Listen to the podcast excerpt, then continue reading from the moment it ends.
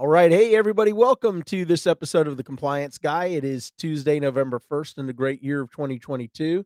And that means it's time for another hashtag Terry Tuesday episode on The Compliance Guy. I'm joined this morning by my great friend, Terry Fletcher from the state of California. How are you, my friend? I am good. We've got great fall weather. Happy to be making, actually, happy to made it into uh, November. So it's a good day. Yeah. Was a little sketchy this year for uh for me. So yeah, I'm glad to be in November myself. Uh you know, I was gonna spend some time and tell you about these two puppies that my wife and I found on the side of the road, but you know what? It would turn into a typical Sean story that would waste 20 minutes of everybody's life, and I'm just not gonna do it. But let me just put it to you this way: these two puppies have made my life a nightmare. And you have them Uh, available for somebody who wants them, right? they are available. They are absolutely two of the most beautiful babies I've ever come across. Uh, the only condition is they have to go together because they are so dependent on each other. Um, I know people will say, "Oh no, you can separate puppies." These two, from what they have gone through prior to my wife and I finding them on the side of a road, by the way, um, they just could not be separated. They are way too dependent, especially the little girl on the boy. So, if anybody's interested, shoot me a direct message on LinkedIn or at my email address, sweiss at drsmgmt.com, and I will be happy, believe me, happy to ship them to you. Um, I did get to spend um, Friday, Saturday uh, of this past week up in New York City at a book signing for Dr. Stephen Soloway's new book, uh, Medical Politics. I got to write the foreword of that book and got to do some signing of books along with Dr. Soloway and some media stuff, uh, which was really neat. Uh, How was that? I haven't been to New York in years. um, you're not missing anything. Okay, there you go.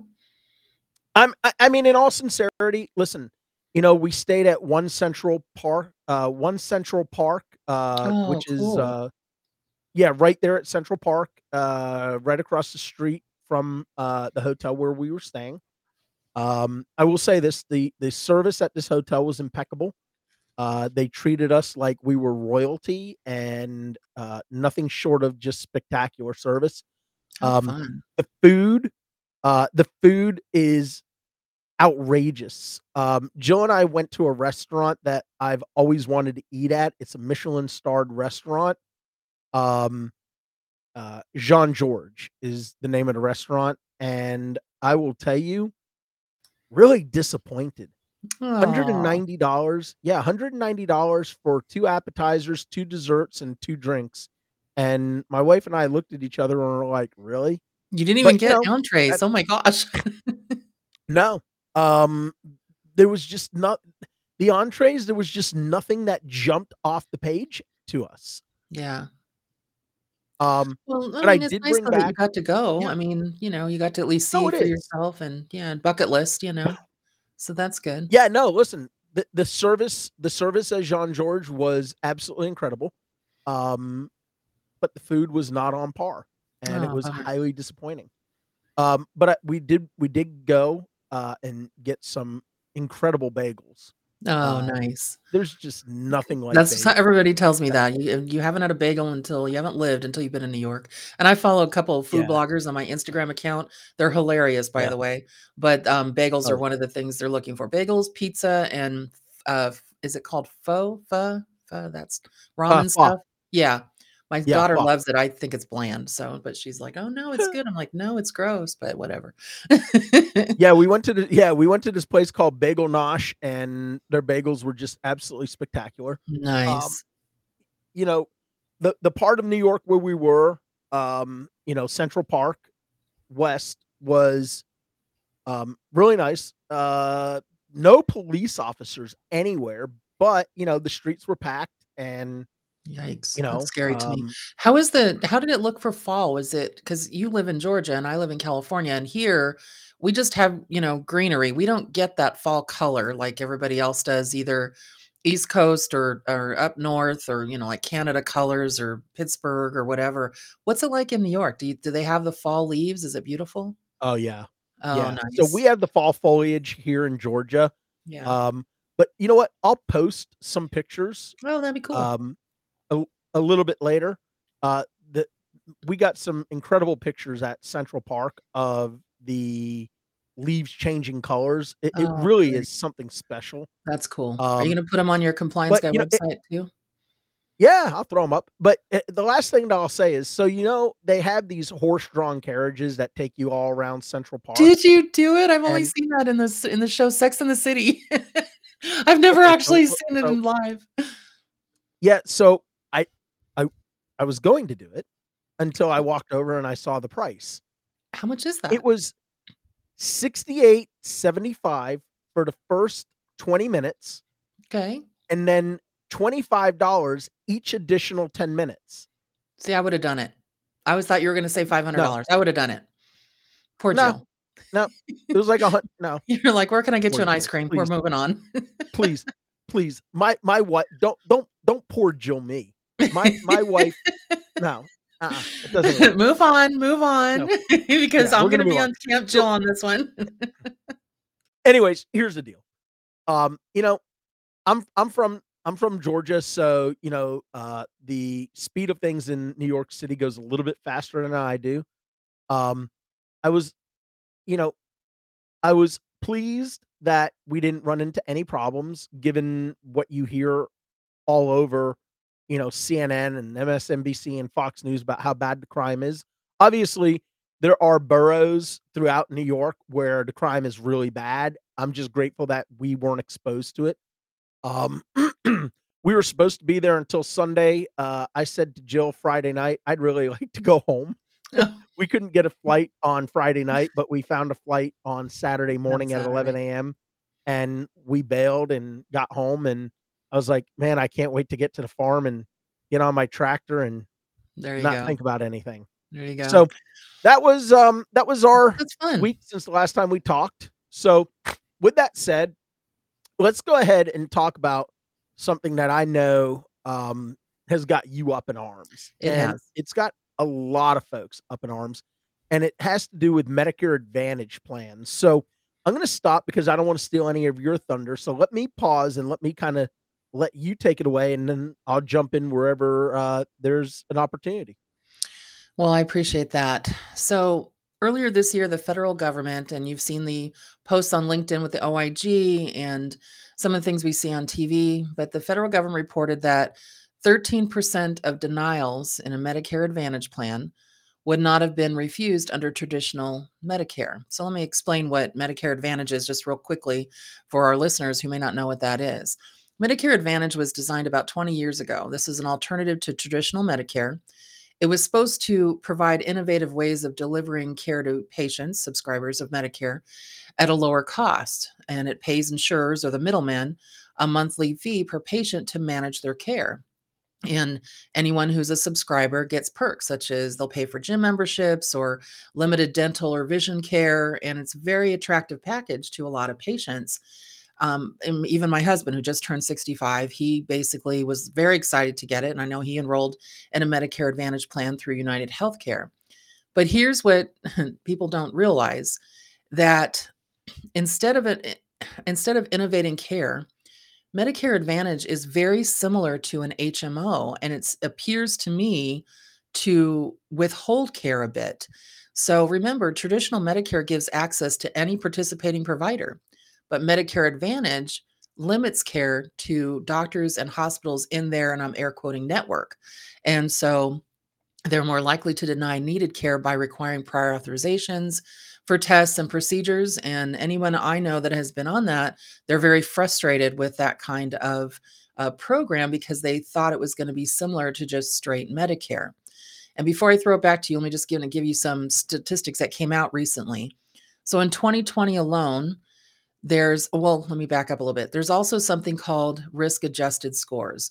So what that means is that the Medicare Advantage plans, they actually get paid an amount extra based on how sick the patient is. So, sicker the patient, the more that they get. So, and because government uh, payouts for sicker patients, um, again, give incentives to insurers to exaggerate potentially the sickness of enrollees. Again, in 2020, uh, in 2020, the federal government posted that 12 billion dollars in excess payments were made to Medicare Advantage plans, which actually means they spent about 4% more for Medicare Advantage enrollees than those in traditional Medicare. There was also something on Becker's Health News that, and this is just actually, this was just posted last week, and that's why I wanted this to be our, our topic today. So Medicare is finally doing something, and I wish they would have done it earlier, but this is what they're doing instead of limiting the, the programs. They're cracking down on deceptive marketing practices. So they'll no longer allow Medicare Advantage or Part D prescription drug plans to advertise on TV without agency approval first. And that's effective January 1st because it looks like they are misleading, confusing, or giving inaccurate information from plans, basically telling patients, oh, no, it's just like everything else that, you know, just like regular straight Medicare. And that's not the case. And so, eh, what, what's attractive to a Medicare Advantage enrollee is that if you're not sick yet, the premiums, the low premiums, the perks, that sounds awesome. But once your situation change changes and you develop an illness and you want to find a specialist or a hospital that may be out of network, or maybe you want to go to a cancer center, well, now you have to get authorization, you have to get approval, and most of the time they don't say yes to that. So Medicare patients need to be very um, aware, or I should say, beware of what they're dealing with.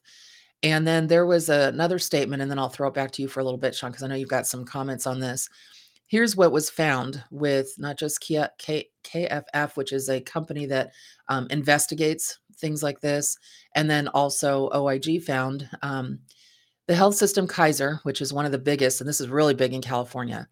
They actually and these are these are alleged complaints that actually they have been fined for and they settled out of court for so this is not talking out of turn they called doctors during in during a lunch and after work and urged them to add additional illnesses to the medical records of patients that they hadn't seen in weeks and doctors who found enough new diagnoses could earn bottles of champagne or a bonus in their paycheck anthem now called elevance health they paid more to doctors who said their patients were sicker and united healthcare told their workers to mine old medical records for more illnesses. And when they couldn't find enough, they sent them back to try again.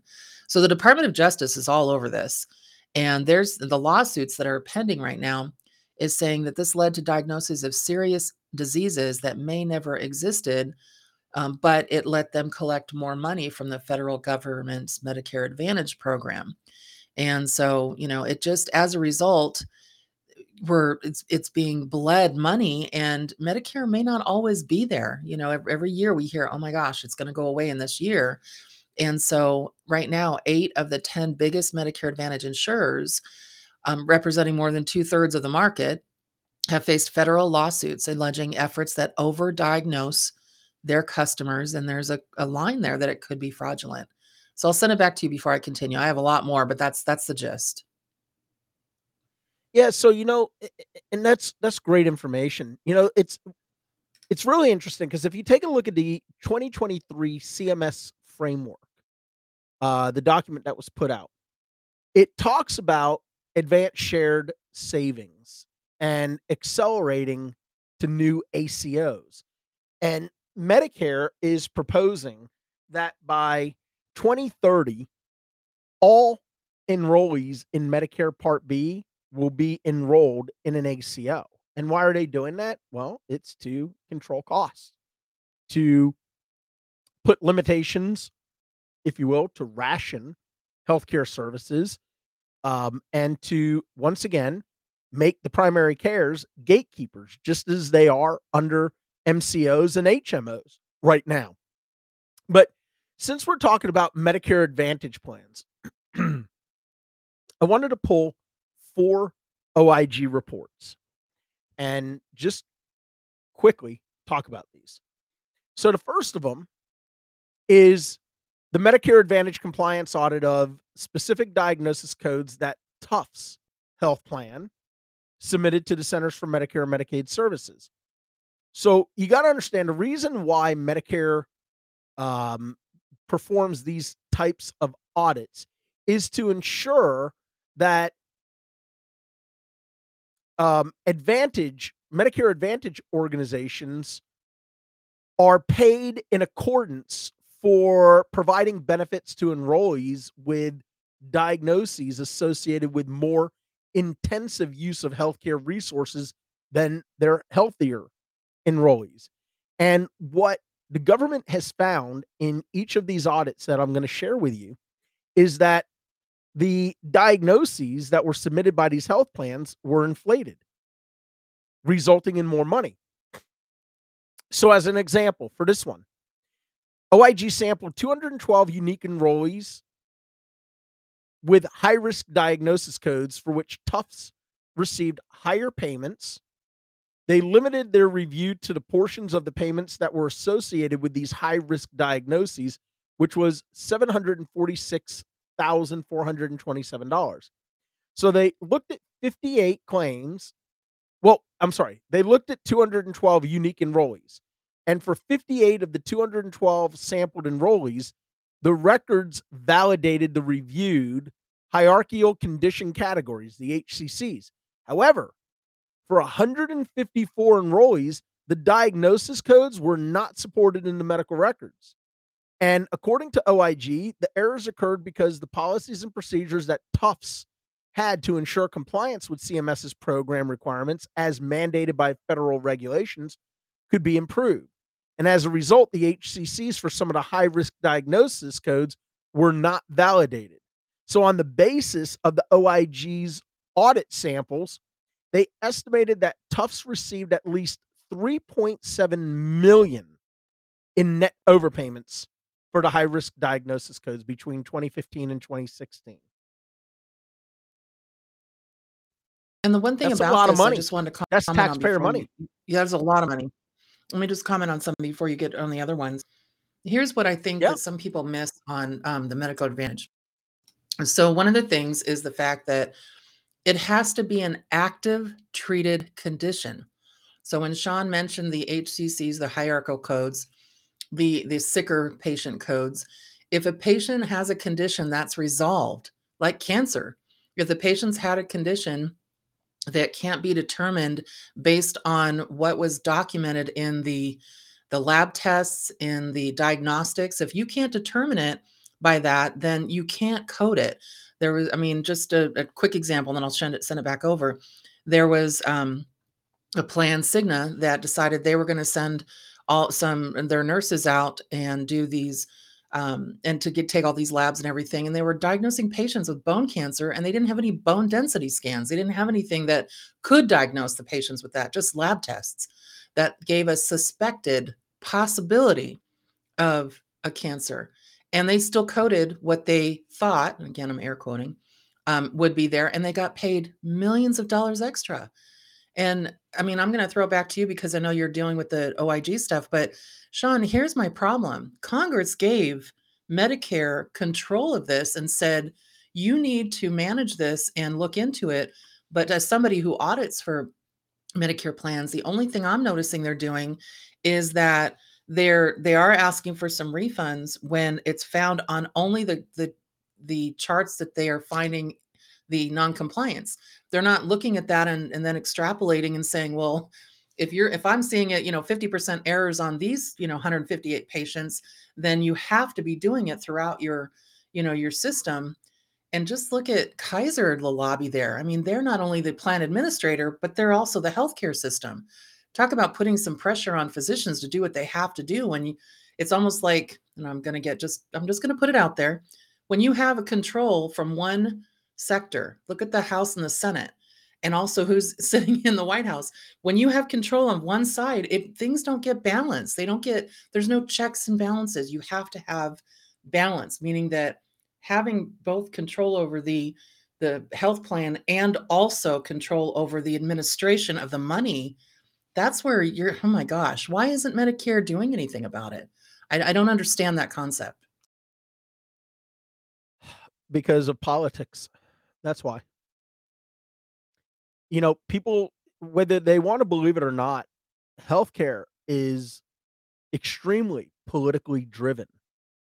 Um, and it's not in a good way. And what I will say is this, whether it's the Republicans in in in in power or it's the Democrats in power, they have all seemed to do what's politically expedient for themselves rather than putting patient care before profitability. Well, did you see the last thing? There's there's no legislative oversight and and both the Democrats and the. Republicans, both of them have embraced That's right. Medicare Advantage plans because they're so popular, but there's no legislative report re reforms on this, and the insurance lobby, who make billions of dollars every year, That's they're right. very strong. That insurance lobby is a cash cow. Well, if you look at what's getting put into their PACs and their super PACs by the largest insurance lobbyist groups, the pharmaceutical corporations, um, you know, it's no wonder. It's the Wild West out there. And, you know it's look, we can get into a whole political conversation about it, but, you know, one of the things that I wrote about in the foreword of Medical Politics is that you can look at the last 4 presidents and find extreme fault with each of them on why our healthcare system is in the state that it's in. Because each of these presidents, whether it was George W. Bush, Bill Clinton, Donald Trump, or Joe Biden, each one of them has continued to ignore the glaring issues, which are the special interest groups and the lobbyists. And, you know, they they failed to do the right things, you know, Obama, you know, Right. passing ACA, Trump failing to repeal ACA because the Republicans didn't have any kind of a a cohesive plan or any kind of a plan. You know, uh you know, George W. Bush, you know, had so many flaws in in, you know, his lack of policies or what they called policies for healthcare. Biden, I'm not even gonna go there. I Don't don't don't even get me Biden started. knows But here's here's what I don't understand. So even before the first lawsuits were filed, regulators and government watchdogs, they could see the number of profitable or escalating diagnoses um, increasing. But Medicare did, eh, didn't do anything to damp down the overcharging. And I even looked on the um, MedPAC, the So Medicare Advisory Commission, and they re- recommended reducing all the plans' payments, thinking that would help. And CMS, or I'm sorry, Congress actually ordered several rounds of cuts and said, CMS, we're giving you the power to make these additional reductions. And they still haven't done it. I mean, I'm like, okay, here's something interesting. And this is yeah. okay. This this might this might give you some uh, not a chuckle, but kind of like a oh, I get it. And this is for our listeners to say, here's where Sean's and my frustration is because when we do our due diligence before we bring you a topic, we actually really research this out to the point where we're like, oh my gosh, should we even be talking about this because it's crazy? But here's something that's interesting. So, some of the agency's top leaders have close ties to the industry. So, agency, I'm meaning Medicare. So, Marilyn Tavenner, a former CMS administrator who left in 2015, she then ran the main trade group for health insurers. She was then replaced by Andy Slavitt, a former executive at United Healthcare. Jonathan Blum, the agency's chief um, operating officer, worked for an insurer after leaving the agency in tw 2014, then became an industry consultant, and then again returned to Medicare last year.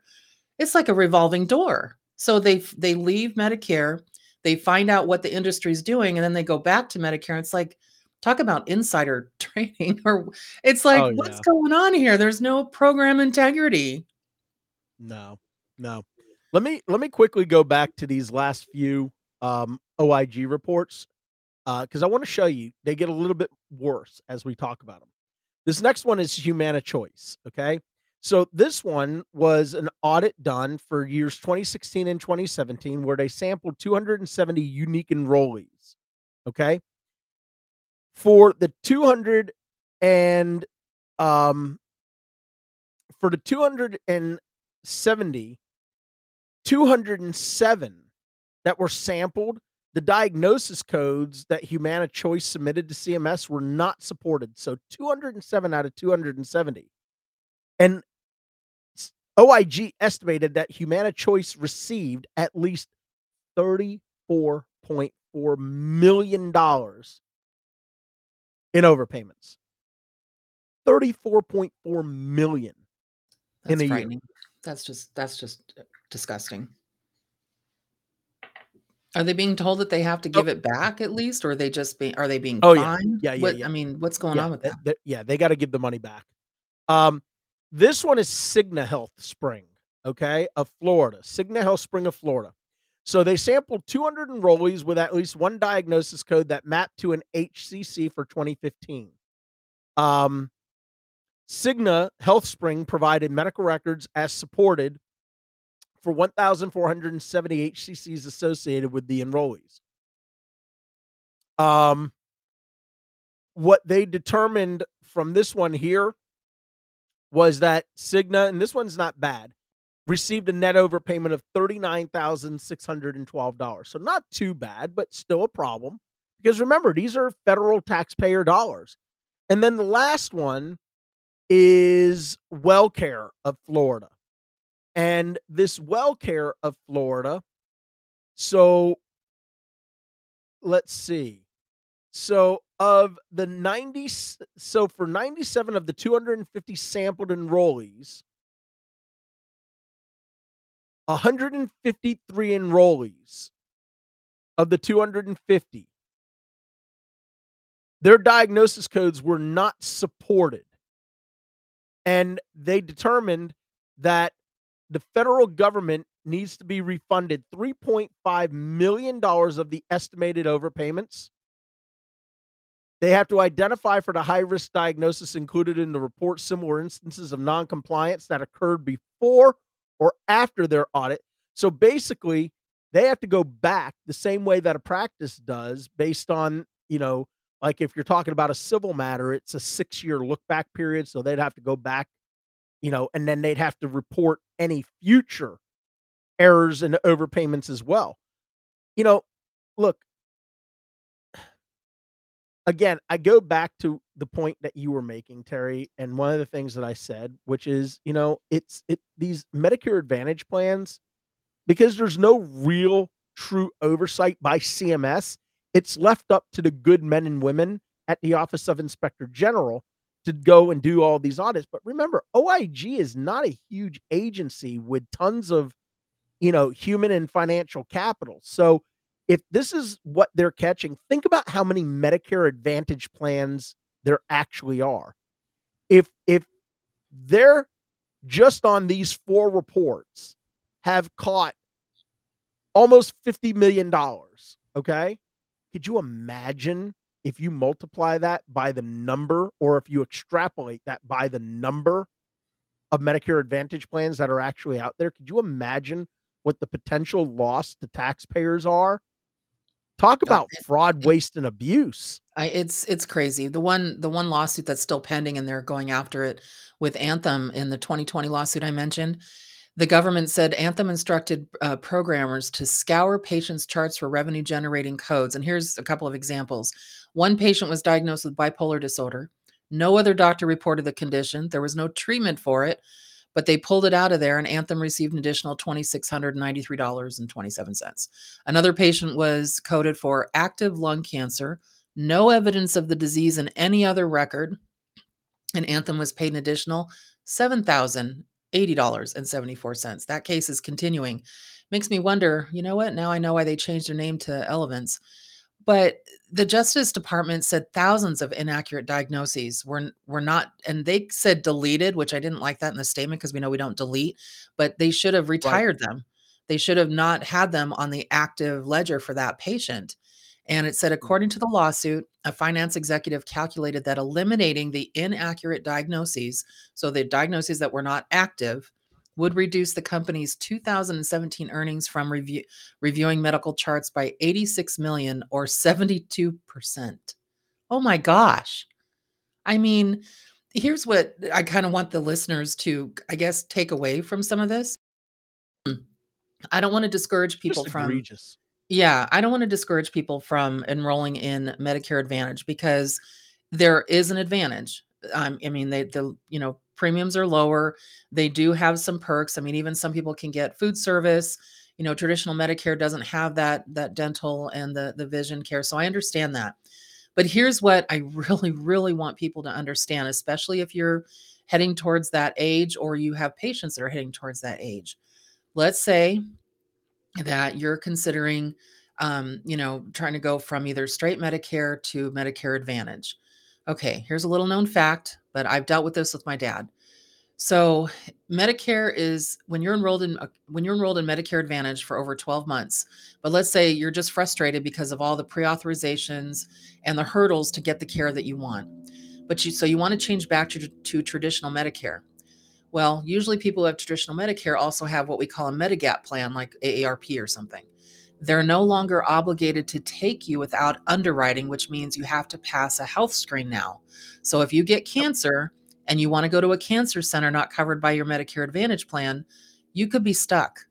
So this is where you need to make sure that you're doing your due diligence. It's almost like the hospital transparency thing on what is the, you know, the more inexpensive or reasonable cost services. I know that it's going to be hard for Medicare patients to really want to look at anything like that because they're really only interested in what their share of cost is. And if you're comfortable in your network and the physicians that you see, then I think that's fine. Then Medicare Advantage is probably a good option for you. But if you feel that there's a potential that you could need care in New York and you're in Arizona, or you could need to go to a cancer center, or you need a dialysis center, something outside of the constraints of a managed care plan or an HMO type insurance, then you may want to stick with traditional Medicare for now. That's all I'm saying. I'm just I'm just recommending look at everything. Yeah, I mean, look, you know, obviously people have to look at what their finances are uh because, you know, a lot of folks go to the Medicare Advantage plans because they are more cost effective and they do have some additional perks.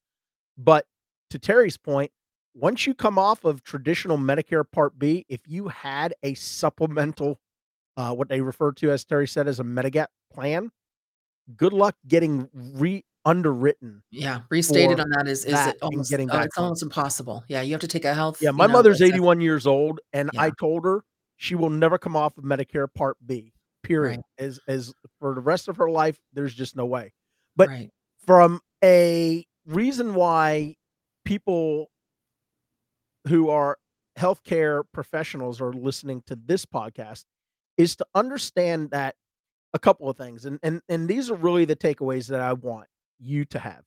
One, you know, this is the reason why you are getting all of these requests for these HCC audits. It's because the plans are required to self audit and they're required to notify the government of any overpayments or any misrepresentations of the diagnoses that they claimed additional dollars for.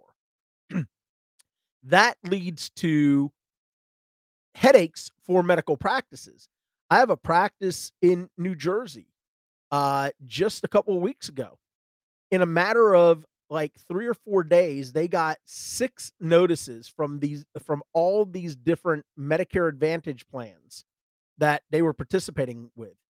One plan wanted 270 medical records, another wanted 142. Uh, one wanted, I think it was 397, and another one wanted 447. I mean, there's just no way that a physician's practice can accommodate that. I'm sitting here with four requests from payers that they asked me to look at Medicare Advantage records. So, and I'm not even an HCC coder, so I subcontract subcontract some of that out, but I do know what I'm looking for when I'm looking for, you know, active diagnoses and policy understanding and with how it reflects with the regulations. And so mm. far, it's a mess. it's a mess. But well, I'm sure it is. Yeah, I just but, I just but, hope everybody where I was he lets their patients know that they need to really do their due diligence. Absolutely. But where I was going with mine is look, when you start getting these requests for medical records, those numbers are not absolutes. You need to push back on them because these audits have nothing to do with you. These are audits of the Medicare Advantage plans. So the only way they can justify the payments that they are receiving from the federal payer program, from Medicare specifically, is to be able to demonstrate that they have audited all of these medical records. But here's the thing if these groups, like the four that I just recited in an earlier part of this podcast, if they actually had people auditing these medical records, shouldn't they have caught all of these things that the OIG caught? And shouldn't they have been required to self disclose and voluntarily refund these to the federal payer program, to the Medicare Trust Fund? Or shouldn't they have been required if they thought that because of the volume of some of these errors rising to like 70, 80, 90% of the total claims that were looked at, shouldn't these Medicare Advantage plans have to uh, shouldn't they be required to file an OIG self-disclosure protocol because these could potentially rise to the level of fraud? Well, I mean, we're that's we're what I'm we've been talking about. talking about what the payers are getting from a bonus, you know, money. We didn't we didn't mention what the physicians may be getting from their payers from a, a risk adjustment standpoint for, uh, you know, being that that great doctor who treats all these sick patients, but are they really actively this sick as you're making them to be? So there, there's some bonuses there as well. Yeah, I'm with you. All right. Well, I think that's going to bring us to the end of this episode. What do you think, Terry? I think we've beat that dead horse to the point where we probably don't need to keep going with that. But uh, we want to end on a positive. You know, we're just trying to make it so everyone has that insight in case you aren't on, you know, LinkedIn or you uh, you don't subscribe to the OIG newsletter that comes on email. We want you to know, you know, and to be informed of what's out there, what's going on, and you know, think of Medicare Advantage as social media. It's not always what you think it is. When people post stuff you know, and and you're seeing this stuff, it just be careful. And, and luckily, I think the best thing is that now the advertisements are going to damper down. Absolutely. All right. Well, that's going to bring us to the end of this episode of the Compliance Guy, our hashtag Terry Tuesday episode. As always, thank you all so much for tuning in, logging on, and hanging out with Terry and I just for a little while. We greatly appreciate it. We will be back next week with a all brand new episode. So until then, be good to yourself, but remember, be good to each other. Take care.